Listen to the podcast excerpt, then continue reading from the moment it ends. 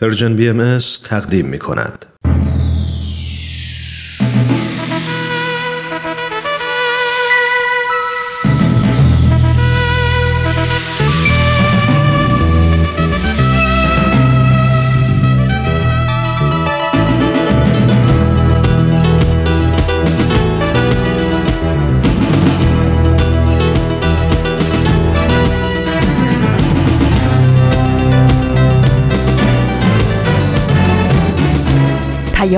دوست.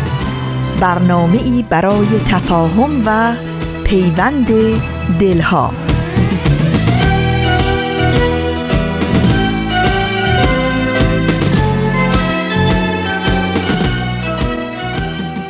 با گرمترین درودها از فاصله های دور و نزدیک به یکایک شما شنوندگان عزیز رادیو پیام دوست. در هر خانه و سرای این دهکده جهانی که با رادیو پیام دوست همراه هستید. امیدوارم ایمن و تندرست و استوار باشید و با دلی پر از امید و اطمینان روز خوبی رو سپری کنید.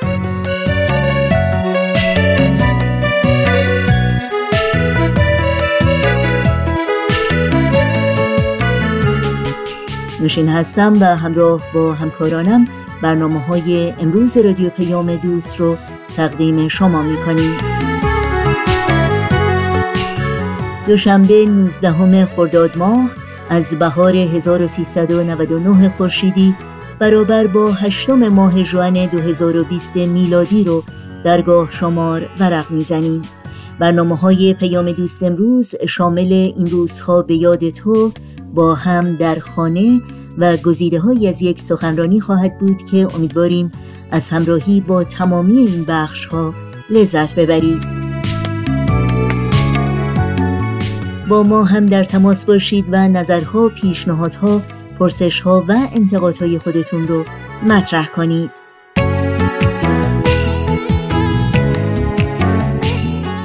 در صفحه تارنمای سرویس رسانه فارسی باهایی www.persianbahaimedia.org اطلاعات بیشتری رو در مورد برنامه های رادیو پیام دوست، پادکست برنامه ها و اطلاعات راه های تماس با ما جستجو کنید.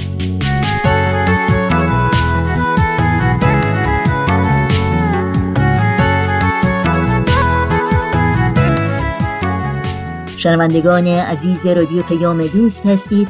در طی ساعت پیش رو با برنامه های امروز ما همراه باشید.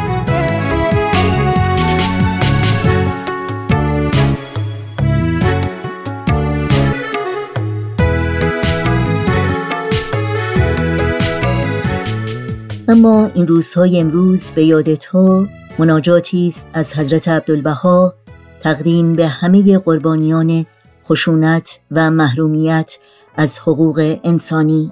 خشونت ها و محرومیت هایی که ریشه در تعصب دارند تعصب های عقیدتی، جنسیتی، نژادی و یا هر نوع تعصب دیگه. تعصبی که زاییده جهل و نادانی و قفلت و بیخبری از حقیقت والای انسانی است. این مناجات رو به خصوص به یاد دو قربانی خشونت در هفته های اخیر تقدیم می کنیم رومینا اشرفی دختر نوجوان سیزده ساله‌ای که در ایران به دست پدرش به قتل رسید و جورج فلوید مرد سیاه پوست چهل و شش ساله‌ای که به دست پلیس سفید پوستی در آمریکا به قتل رسید. با این مناجات برای ارتقاء ارواح این قربانیان در عوالم الهی دعا می کنیم و برای بازماندگان، دوستان، آشنایان و همه انسانهایی که قلوبشون از این فجایع به درد آمده است رجای صبر داریم. یاد شما در این روزها و در همه روزها زنده و پایدار.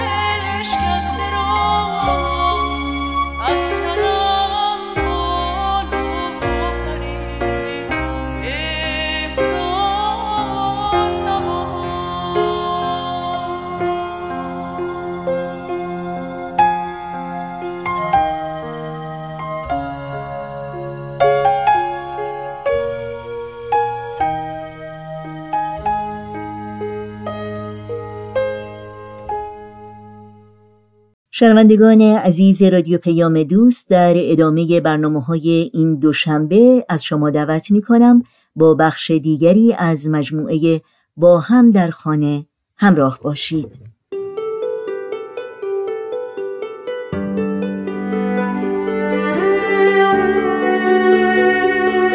ساکن ایرانم هستیم. ساکن استان گیلانم. از تهران. از کشور استرالیا. من از تهران هستم. از آلمان. من در ویرجینیا شمالی در آمریکا هستم. تو کشور ترکیه هستم. من در استرالیا زندگی می کنم ما ترکیه شهر دنزدی زندگی می کنم من در کانادا زندگی می کنم ساکن کشور ایتالیا ایران ساکن تهران هستم. توی آفریقای جنوبی الان توی قرنطینه. از تهران. من در ویرجینیای آمریکا زندگی می کنم تو دنیزی ترکیه زندگی می کنم من ساکن امریکا هستم. در مریلند زندگی می کنم به هر روی من شهروند این جهانم که در گوشه در این سیاره خاکی زندگی می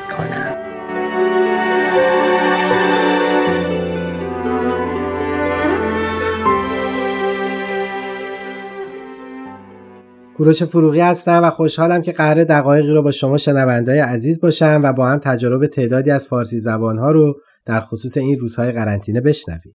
در ابتدا یادآور بشم پیامهایی که خواهید شنید به صورت خانگی ضبط شده و ممکن است کیفیت مطلوب برخوردار نباشه. دوستان این قسمت رو با سوال یکی از شنوندای عزیز شروع می‌کنیم و با تجربیات یکی از شنوندای خوبمون که مبتلا شدن به بیماری نومونی که می‌تونه عامل آن ویروس کرونا باشه ادامه می‌دید. در آخرم از نظرات دکتر مریم بهره مند میشیم. با این توضیحات بریم و شنونده قسمتی دیگه از پادکست با هم در خانه باشیم. مرجان هستم از تهران. می‌خواستم از این برنامه استفاده بکنم و چند تا سوال بپرسم از کسانی که مبتلا به بیماری کرونا شدن در جای مختلف دنیا و بهبود پیدا کردن یعنی مقصودم اینه که کارشون به بیمارستان و آیسیو نکشیده. می‌خواستم اونا از تجربیات بهبودیشون برای ما بگن برای مثال چه غذاهایی مصرف کردن چه داروهایی چون میگن ترکیب بعضی از داروها می‌تونه مؤثر باشه که ما بدونیم چه بخوریم در موقعی که بیمار شدیم. چگونه از خودمون مراقبت بکنیم تجربیاتشون رو در اختیار ما بذارن. می‌خوام ببینم که اینایی که بهبود پیدا کردن اولا سنشون رو حتما بگن و بگن که چه کردن که بهبود پیدا کردن. متشکرم.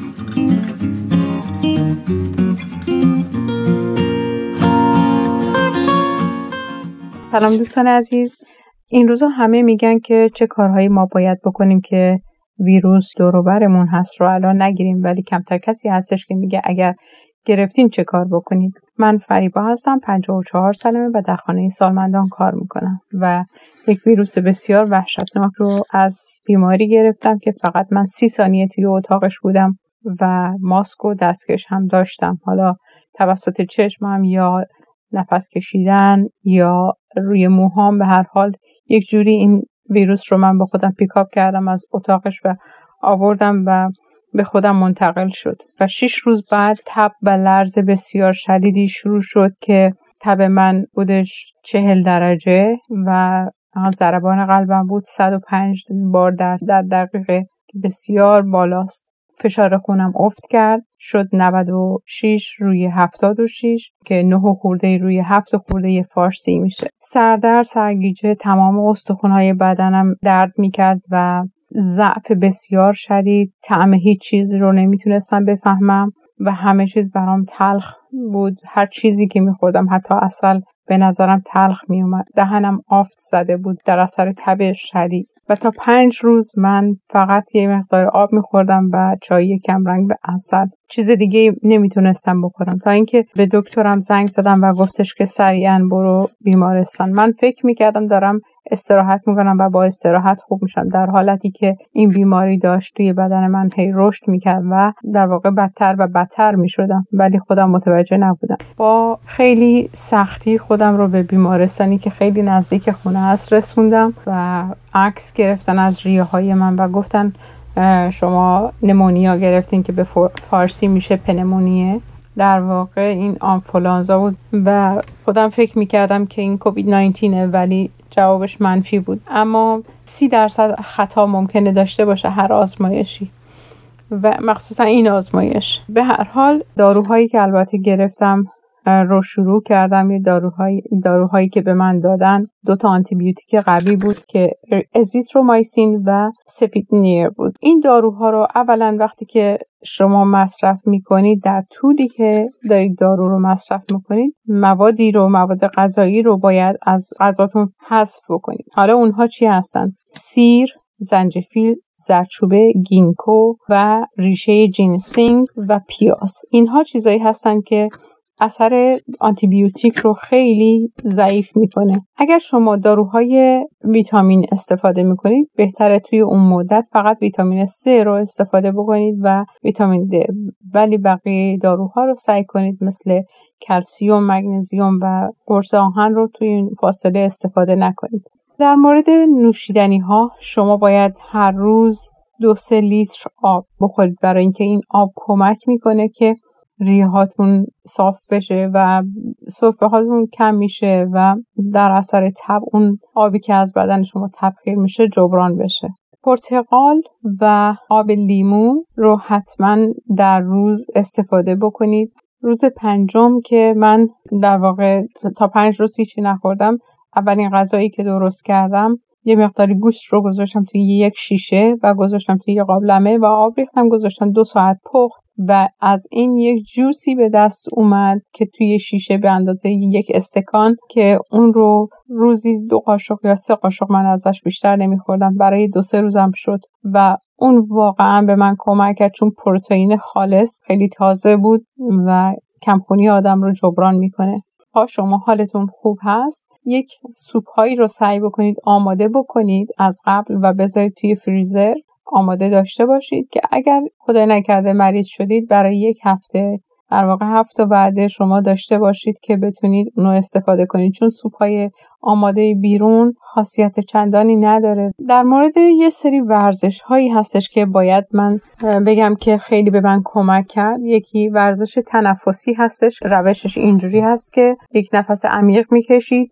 ده ثانیه نگه میدارید و آروم با دهنتون نفس عمیق رو بیرون میفرستید. با بینی نفس می‌کشید و با دهن نفس رو پس میفرستید. ولی ده ثانیه این وسط نگه میدارید. پنج بار که این کارو کردید دفعه ششم اون نفس عمیقی که کشیدید رو با صرفه سریع و خیلی با قدرت از سینه خارج می‌کنید توی یک دستمال. حتی اگر در ابتدا شما نتونید که نفس عمیق بکشید و صرفه امونتون نده اشکالی نداره. وسطش صرفه هم بکنید اشکالی نداره.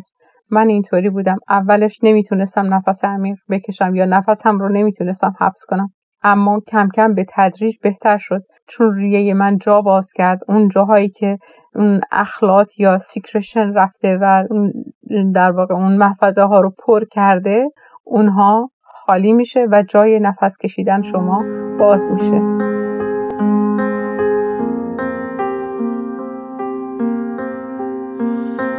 من در شهر تاریکی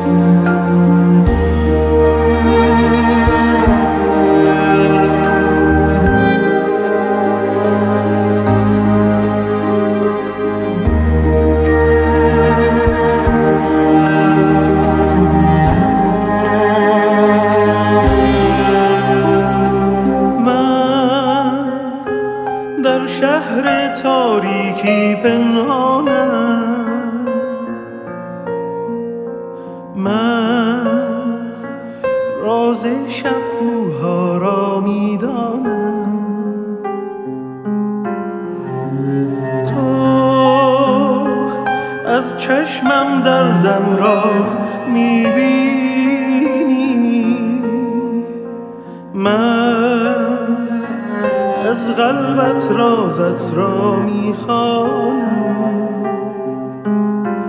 همراه من شو در طوفان سختی ها ماه من شو در تیر بختی ها آوازم شو تا فردای آزادی.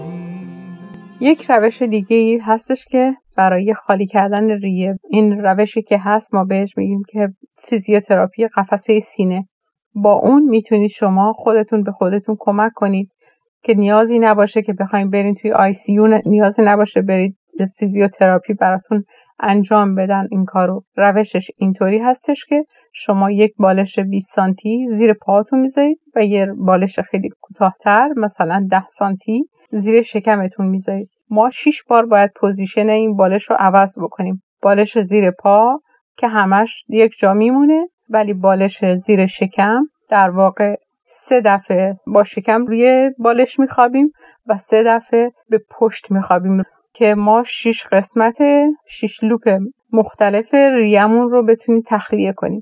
وقتی که به سینه میخوابیم دفعه اول بذارید روی شکمتون بالش رو یعنی در واقع شما روی شکم میخوابید یه بالش بزرگتر زیر پاهاتونه و یه بالش کوتاهتر زیر شکمتونه. ما الان قسمت پایینی ریه ها رو می‌خوایم تخلیه کنیم. خود شما با دستتون می‌تونید ماساژ بدید. و بعد در مرحله بعد یه, یه دقیقه یا دو دقیقه دوم شما اون بالش رو روی سینتون قرار می‌دید. یعنی در واقع با شکم همینطوری که خوابیدید حالا بالش زیر سینتون قرار می‌گیره. بعد دفعه سوم شما بالش رو می‌زد بالای سینتون یعنی در واقع هنوز روی شکم خوابیدید پاهاتون 20 درجه بالاست بالش کوتاهتر.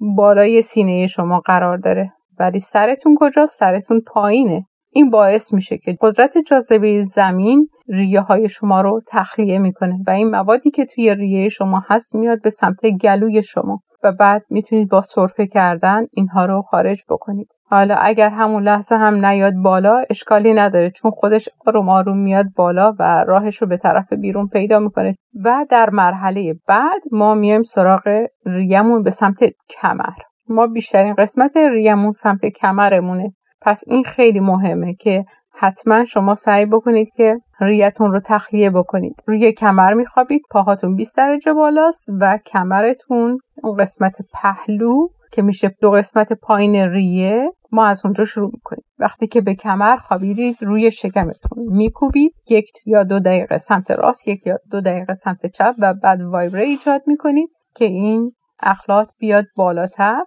و بعدش در مرحله بعد بالش رو می‌ذارید وسط کمرتون که قسمت وسط ریتون هم تخلیه بشه و به همین صورت رو زیر سینه میکوبید و بعد ماساژ می‌دید وایبره ایجاد می‌کنید و در مرحله آخر قسمت بالای پشت ریتون رو تخلیه می‌کنید. یعنی بالش میاد نزدیک گردن و همینطور که خوابیدید بالای سینتون میکوبید و وایبره ایجاد می‌کنید. به این صورت می‌تونید ریه های خودتون رو تخلیه بکنید و این کمک بسیار بزرگه برای راحت نفس کشیدن شما در شب. و عمل بعدی که می‌تونید انجام بدید که به تنفستون کمک بکنه بخور هست. با دماغ نفس می‌کشید با دهن نفستون رو پس می‌دید تا پنج دقیقه یا ده دقیقه هر چقدر که بتونید تحمل بکنید. ممکنه نتونید روزای اول زیاد تحمل کنید چون که خب خسته میشید.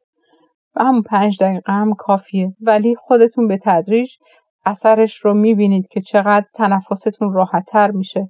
و در مورد یه سری کارهای دیگه ای که من انجام دادم که خیلی به من کمک کرد اینه که اگر که Vicks هم بتونید بمالید به سینتون اگر که سینتون درد می‌کنه و سرفه می‌کنید ممکنه که اون هم به شما کمک بکنه.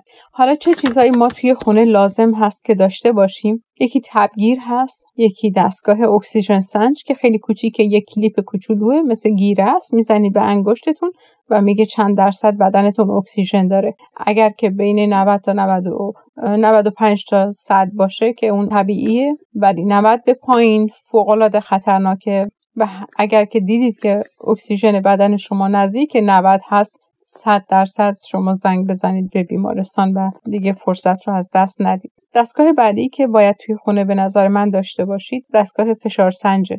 باید فشارتون رو چک بکنید. مطلب بعدی قطره چشمه. ما بر اثر سرفه های شدید چشممون خیلی آسیب می‌بینه و خشک میشه. چون که خب به حال ما تب داریم خیلی مایات بدنمون از دست داره فلوید داره از, از بین میره بخار میشه. قطره چشم رو حتما توی خونه داشته باشید که در اون موقع می‌تونه بهتون کمک بکنه.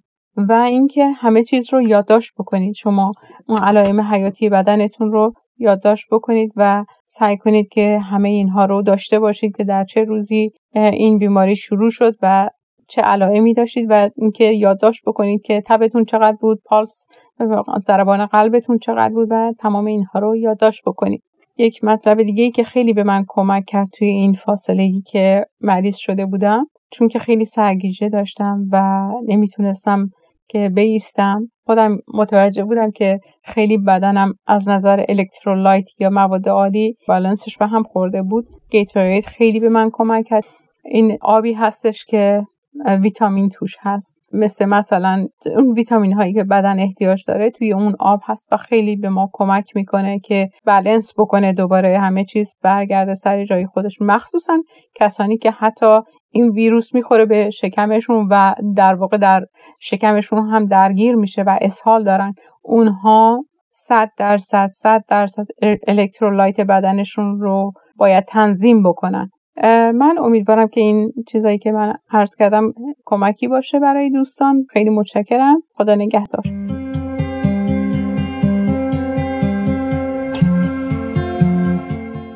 من مریم هستم پزشک و دانشجوی رشته تخصص پاتولوژی در کشور آمریکا. در مورد علائم بیماری کووید 19 خب همونطور که همیشه توضیح دادم این بیماری بیماری جدیدی هست. اگر دقت کرده باشین هر چند وقت یک بار سری علائم جدید به علائم و تظاهرات این بیماری اضافه میشه. مثلا بحثی که اخیرا داره مطرح میشه بیشتر این هست که بدن وارد یک فاز التهابی شدید میشه و سیستم ایمنی بدن بسیار فعال میشه حین ابتلا به این بیماری و مراحل پیشرفته این بیماری و خود اون واکنش بدن علیه بدن یا اصطلاحا آتو ایمیونیتی باعث بروز یه سری علائم خاص پوستی ریوی گوارشی میشه. یکی از بیماری هایی که خیلی شایع تو سنین بالا و تو سنین پایین افراد بهش مبتلا میشن بیماری کلی به اسم نومونی یا زاتوریه هست. زاتوریه در واقع میشه بیماری و التهاب کیسه های هوایی یا اون انتهای راه هوایی توی ریه ها کیسه های هوایی جایی هستن که اکسیژن بین خون و ریه جابجا جا میشه. وقتی این کیسه های هوایی دچار التهاب و عفونت میشن که می‌تونه عاملش ویروس ها و باکتری ها و میکروب های مختلفی باشه میزان جابجایی اکسیژن کاهش پیدا می‌کنه و این کیسه های هوایی پر از التهاب و ترشحات و مایع میشن. به طور کلی به بیماری کیسای هوایی زاتوریه یا نومونی گفته میشه. یه اصطلاح کلی هست و همونطور که توضیح دادم عوامل زمینه مختلفی می‌تونه باعث بیماری نومونی یا زاتوریه بشه. خیلی ویروس ها این کار انجام میدن خیلی میکروب ها این کار انجام میدن یعنی باکتری ها این کار انجام میدن. جزو عوارض و علائم بیماری کووید 19 در خیلی از افراد نومونی یا زاتوریه هم گزارش شده. منتها زاتوریه مثل سرماخوردگی همونطور که مثلا میگیم یه نفر سرماخورده ولی یه علائم خیلی مشخص و اختصاصی براش وجود نداره. مثلا نمی‌تونیم بگیم که اگر فردی زاتوریه داشته باشه این قطعا کووید 19 گرفته یا نمی‌تونیم بگیم مثلا یه نفری اگه تب داره قطعا آنفولانزا گرفته یا قطعا مثلا بیماری گوارشی گرفته یا قطعا کووید 19 گرفته. اینها علائم غیر اختصاصی اصطلاحا هستن. زمانی ما می‌تونیم قطعی بگیم که یه نفری در زمینه کووید 19 دچار زاتوریه یا نومونی شده که بتونیم ویروس یا اون عامل بیماری که کرونا ویروس جدید هست رو تو بدن شناسایی بکنیم یا توی ترشحات ریوی شناسایی بکنیم. خیلی از افرادی که تست مثبت داشتن و حال عمومی نامناسبی داشتن. تو بیمارستان ها بستری بودن دچار زاتوریه شده بودن. ولی همونطور که گفتم چون تست مثبتی داشتن می‌تونستیم اعلام بکنیم که در واقع کووید 19 باعث ایجاد نومونی ذات‌الریه در این افراد شده.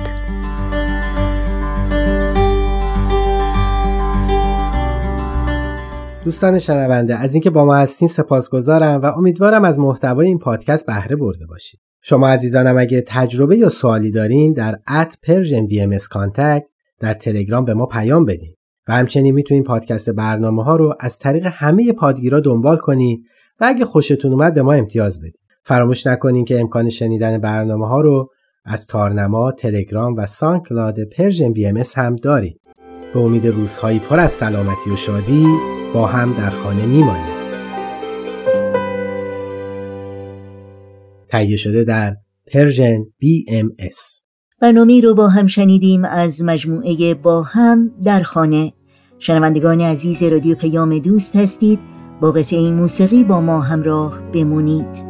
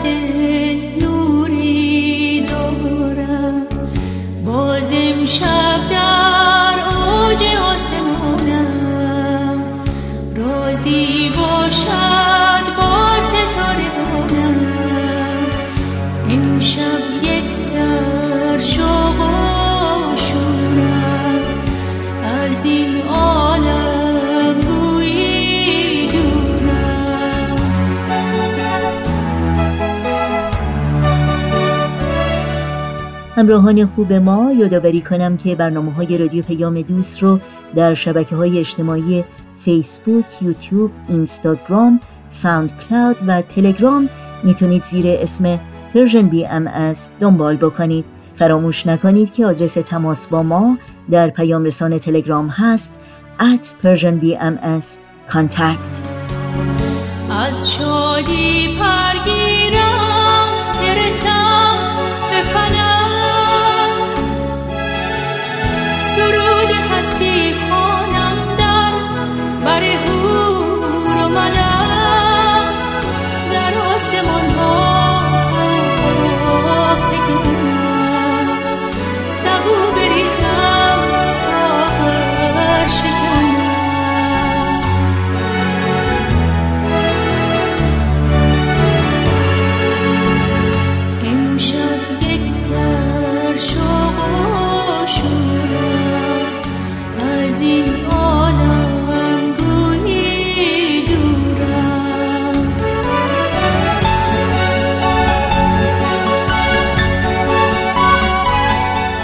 پیام دوست این دوشنبه رو با برنامه گزیده های از یک سخنرانی از رادیو پیام دوست ادامه میدیم که بخش چهارم و یا بخش پایانی گزیده های از سخنرانی خانم شهلا شفی خواهد بود با عنوان زنان در ایران معاصر تیرگی ها و روشنایی ها خانم شهلا شفیق نویسنده پژوهشگر و جامعه شناس هستند و این سخنرانی رو در 22 دومین همایش سالانه انجمن ادب و هنر ایران ایراد کردند.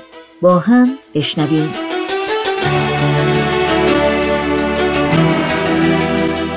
بعد ما وارد دوره شدیم که بعد از انقلاب من یادمه. ما تو دوره انقلاب دانشجو بودیم و من دانشجو خیلی فعالی بودم و می‌رفتیم توی صفوف تظاهرات شرکت کنیم. می‌گفتیم آزادی و به حال فکرمون این بود که آزادی باشه روشنایی باشه بهتری باشه. بعد توی صفها یه عده خانم شماها با هم مختلط نباشین. مردا جدا باشن زنا جدا باشن. بعد یه روسری بندازی سرتون. ما گفتیم خب برای چی مثلا به اون آقاهایی که می اومدن آبم می آوردن گاهی وقتا توی اون صفوف تظاهرات و اینا؟ می‌گفتن که خب برای که این اصل وحدته و این نکته ای بود که اینا موفق شدن که به کمک این نماد بگن که این نماد رو تبدیلش کنن به یه چیز سیاسی یعنی تبدیلش کنن به اینکه وحدت عمومی رو شما بیاین با این چادر با هم دیگه فراهم کنیم. بعد من یادمه که ما یه صحبتی داشتیم یه خانم نقاشی از دوستای اون موقع خب خیلی جوون بودیم. اون خانم که اون موقع دانشجوی هنر بود با من گفتش که آخه این که خیلی خطرناکه. اینا از حالا با ما میگن که بیاین جدا کنین صف و مثلا اینو سرتون کنین. شما فکر می‌کنین که چی؟ ما گفتیم خیلی هم مهم نیست. این که چیز مهمی نیست. مهم اینه که انقلاب. اینجوری فکر می‌کردیم. و این فکرها باعث شد که خیلی از زنهایی که اصلا موافق نبودن اینا متوجه اهمیت این موضوع نشن که این یک نماده این یه چیزی هستش که نماد بیحقی نماد فرودستیه. نماد این هستش که تو در انسانیت خودت با مرد متفاوتی. این بدن تو مکان گناهه.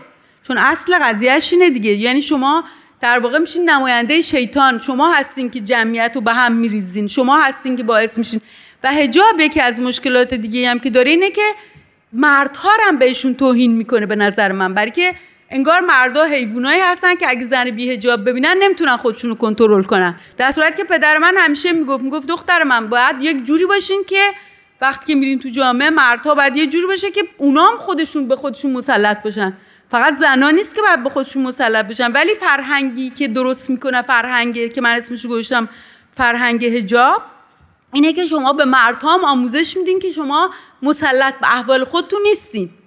و این خب بیولایتی برخیشتن ولایت نداشتن برخیشتن یکی از بدترین نقاط انحطاط بشریه. یعنی که آدما خودشون قبول کنن که آدم نیستن و نمی‌تونن خودشون رو در مقابل دیگری کنترل بکنن. می‌دونین؟ این یک ماجرایی هستش که حالا من خودم در اون دوره زیاد به این چیزا فکر نمی‌کردم. یعنی فکر می‌کردم که اینا مهم نیست. و اساسا اینطوری بود فکرم. چطور شد که متوجه شدم قبل از اینکه بخوام بیام بیرون به خاطر همین ماجرای دستگیری ها اینا خب منم یک مدتی در اختفا زندگی که بیشتر اختفا کمی بیشتر از نیمه زندگی می‌کردم و خیلی هم سخت بود. به خاطر اینکه من مادر بزرگم مثلا که خیلی دوست داشتم زنگم گاهی وقتا بهش می‌زدم اونم اونجا قربون صدقه من می‌رفت پشت تلفن ولی نمی‌تونستم برم خونه مثلا ببینمش برای من مثلا بگم آشرشته درست می‌کرد یا مثلا سفره مینداخت یا هر کاری که می‌کرد خب خبر می‌کرد اینا. ولی گفتم نمی‌تونم بیام برای که نمی‌شد دیگه در اون موقع. و اون دوره من یادمی که وقتی اینا حجاب رو اجباری کردن خب من دلم نمی‌خواست اینو سرم کنم. برای که داشتم یکم متوجه می‌شدم که خیلی چیز سنگینیه این. قبلا قبول کرده بودم یعنی قبلا فکر می‌کردم مهم نیست یه چیز فری یه روزی که رفته بودم بیرون یه پسر جوونی با کلاشینکوف یه پسری که مثلا می‌تونست برادر کوچیک من باشه. آمد جلو گفت کرو سرید. وقتی که اینو به من گفت و من تو چشمای این دیدم که این چجوری با نفرت به من نگاه کنه اونجا متوجه شدم که اتفاق بسیار بدی افتاد. یعنی یک نفرتی رو توی این جامعه گسترش دارن میدن و ما هم ناآگاهانه بهش توجه نکردیم. اصلا متوجه این موضوع نبودیم. و حالا این بعدا می‌خوایم ما با این چیکار کنیم؟ وقتی آمدم بیرون در فرانسه در اولین روزهای تبدید که خیلی سخته من نمی‌دونم شما خودتون حتما این روزها رو زندگی کردین. برای من بسیار وحشتناک بود. اینکه پرت بشم از یک کشوری به یک کشور دیگه و اونجا نه زبونش رو می‌دونستم ولی فقط اون نبود. اصلا اینکه از تمام اون کسانی که دوست داشتم از مملکتی که دوست داشتم از همه چی جدا شده بودیم و پشت سرمونم دریای خون بود دیگه. من یادم ما از راه های غیرقانونی از ترکیه و اینا که داشتیم میومدیم توی راه همه جور آدمی رو ما می‌دیدیم. دیگه من تو داستانا بعضی وقتا نوشتم مثلا از همه مذاهب بودن. اصلا کسایی بودن که اصلا کار سیاسی نکرده بودن. ولی فقط به خاطر عقیدهشون خودتون بهتر این چیزا رو می‌دونید.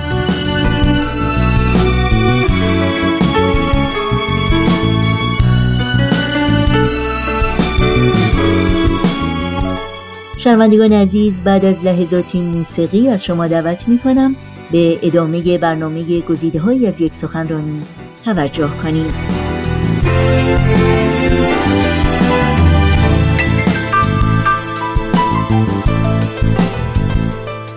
توی اون دوره های دردناک من اولین فکری که کردم گفتم خب حالا من اگه بخوام برم بعد از اینکه اون دوره های دردناک سپری شده یکم زبان یاد گرفتم گفتم حالا باید چیکار کنم؟ بعد برم دانشگاه تا مرحله چهار سال جامعه شناسی رو خونده بودم. رفتم دانشگاه سوربن. وقتی که رفتم تو دانشگاه سوربن اولین فکری که به ذهنم اومد این بود که در مورد تاریخ هجاب کار کنم. چون در مورد تاریخ اجتماعی هجاب وقتی که شروع کردم کار کردن دیدم واویلا البته واویلا نه به معنی بدش ای وای این در واقع. اینه که ما این هجابی که فلسفهش اینه که بپوشونه وقتی که شما میرین تاریخ اینو می‌خونین همه چی رو اوریان می‌کنه. یعنی ما استبداد رو می‌بینیم مسائل اجتماعی رو می‌بینیم مسائل فرهنگی رو می‌بینیم از اون دوره مشروطه تا بعدش می‌بینیم که این تاریخ زنان چجوری با تاریخ مردان با تاریخ جامعه گره خورده و این یک آینه میشه. یک مقاله هم نوشتم موقع به اسم هجاب آینه در برابر تاریخ معاصر ایران.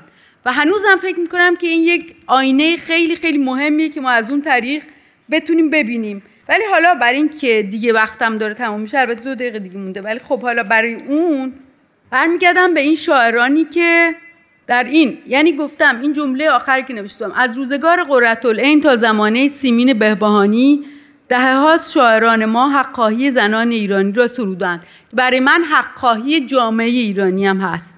مادر سیمین بهبهانی فخر از ما ارقون که خودش شعر می سرود و در جمعیت نصفان وطنخواه بود همطوری که گفتم بهتون. در اون زمان گفت چرا به کشور جمع زن نباشدش حقی؟ بیا که در پس احقاق حق زن برویم که خودش رفت توی جمعیت نصفان وطنخواه بعدم فروغ بود که گفت که گفتم که بانک اصلی خود باشم اما دریغ و درد که زن بودم.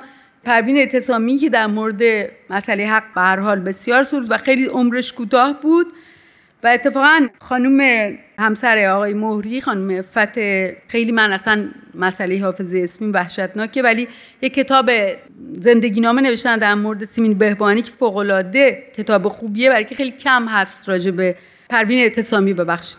پروین اعتصامی کار زیادی در موردش نشده ولی به جاست که از کار ایشون اسم ببرم.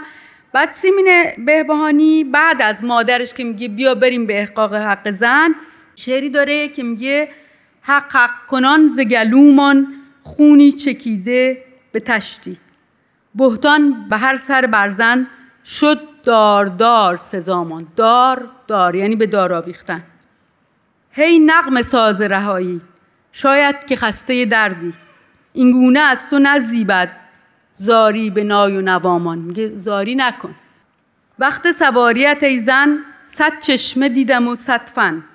از نو بتاز و بتازان تا ناکجای رهامان. پس به یاد سیمین بهبانی و به همه زنان کشورمون خانوم نسرین ستوده که البته یک نمادی هستن از مقاومت زن ایرانی امروز و البته مقاومت جامعه ایرانی چون نسرین ستوده نماد همه جامعه ایران هست خانم شیرین عبادی که به جاشون اینجا خالیه و همه زنان دیگری مثل گلرخ ایرانی مثل کسان دیگری که امروز برای نوشتن در زندانه و بسیاری از زنان دیگه و مردان دیگه که همچنان اونجا هستن و اینکه در جامعه ما یک مقاومت فرهنگی بسیار گسترده هست که اگر نقطه روشنی باشه امروز اون هست که این روشنایی ها بسیارند و ما با امید به این روشنایی ها داریم. خیلی ممنونم از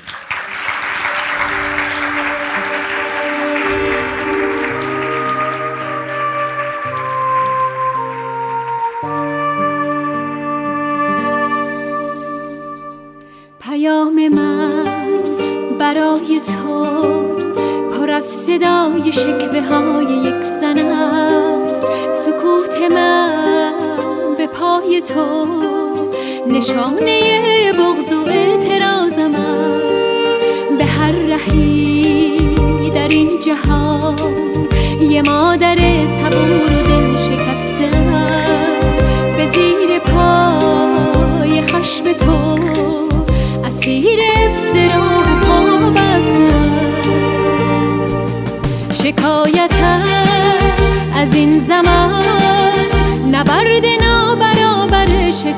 من بود. تو رفتی و من ماندم. تلاش و خواستن من از کم نبود.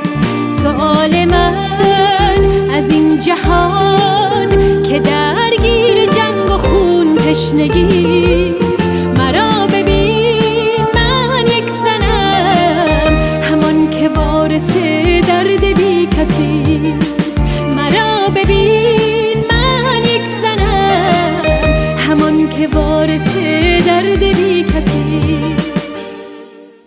رسیده که اطلاعات راه های تماس با رادیو پیام دوست رو در اختیار شما بگذارم. آدرس ایمیل ما هست info at persianbms.org شماره تلفن ما 001 703 671 828 828 در واتساپ شماره تماس با ما هست 001 240 560 2414 و در شبکه های اجتماعی برنامه های رادیو پیام دوست رو می‌تونید زیر اسم Persian BMS پیدا بکنید و با آدرس at Persian BMS در کانال تلگرام با ما در تماس باشید. به جرم زن بودن همیشه کم بودم. برای کینه ها و ناسزای تو سپر بودم. منی که دوست داشتم جای خود باشم. سایه خطر بودم به جنگ و